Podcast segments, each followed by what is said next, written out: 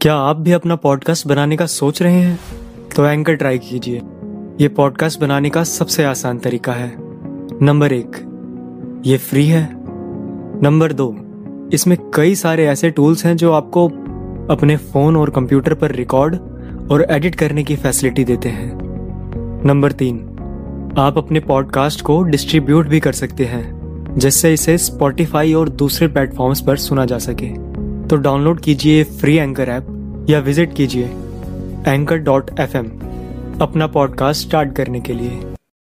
मन कर रहा है लिख लो इस पल को अभी जाकर अपनी डायरी में। फिर अगले ही पल ख्याल आया कि कहीं लिखने की जल्दबाजी में ये पल खो गया तो? करीब बारह बज रहे हैं। सुबह का नाश्ता हमने साथ ही किया है। नाश्ते में उसे केक रस्क बहुत पसंद है।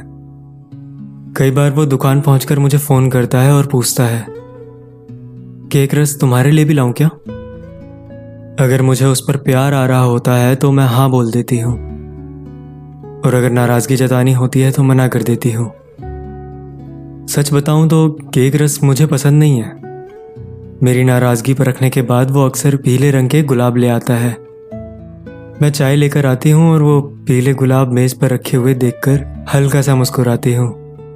मैं चाय मेज पर रखती हूँ और फिर पीले गुलाबों से आ रही मोहब्बत की महक को महसूस करती हूँ।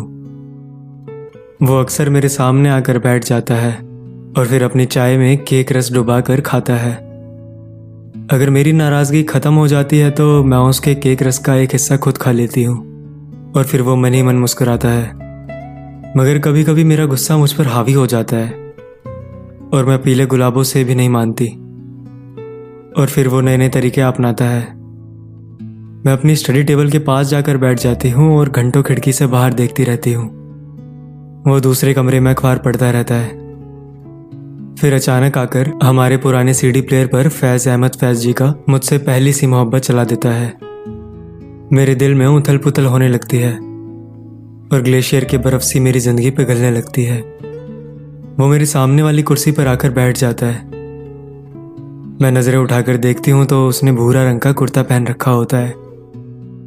मेरे पेट में हज़ारों तितलियाँ घूमने लगती हैं। बहुत यादें जुड़ी हैं उस भूरे रंग के कुर्ते से। पहली बार ईद पर ही वो कुर्ता पहनकर आया था वो।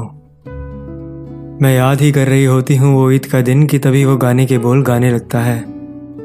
तेरी सूरत से हैं आलम में बहारो सबात। तेरी आँखों के सिवा दुनिया में रखा क्या है। मन कर रहा है लिख लो इस पल को अभी जाकर अपनी डायरी में। फिर अगले पल ही ख्याल आया कि कहीं लिखने की जल्दबाजी में ये पल खो गया तो?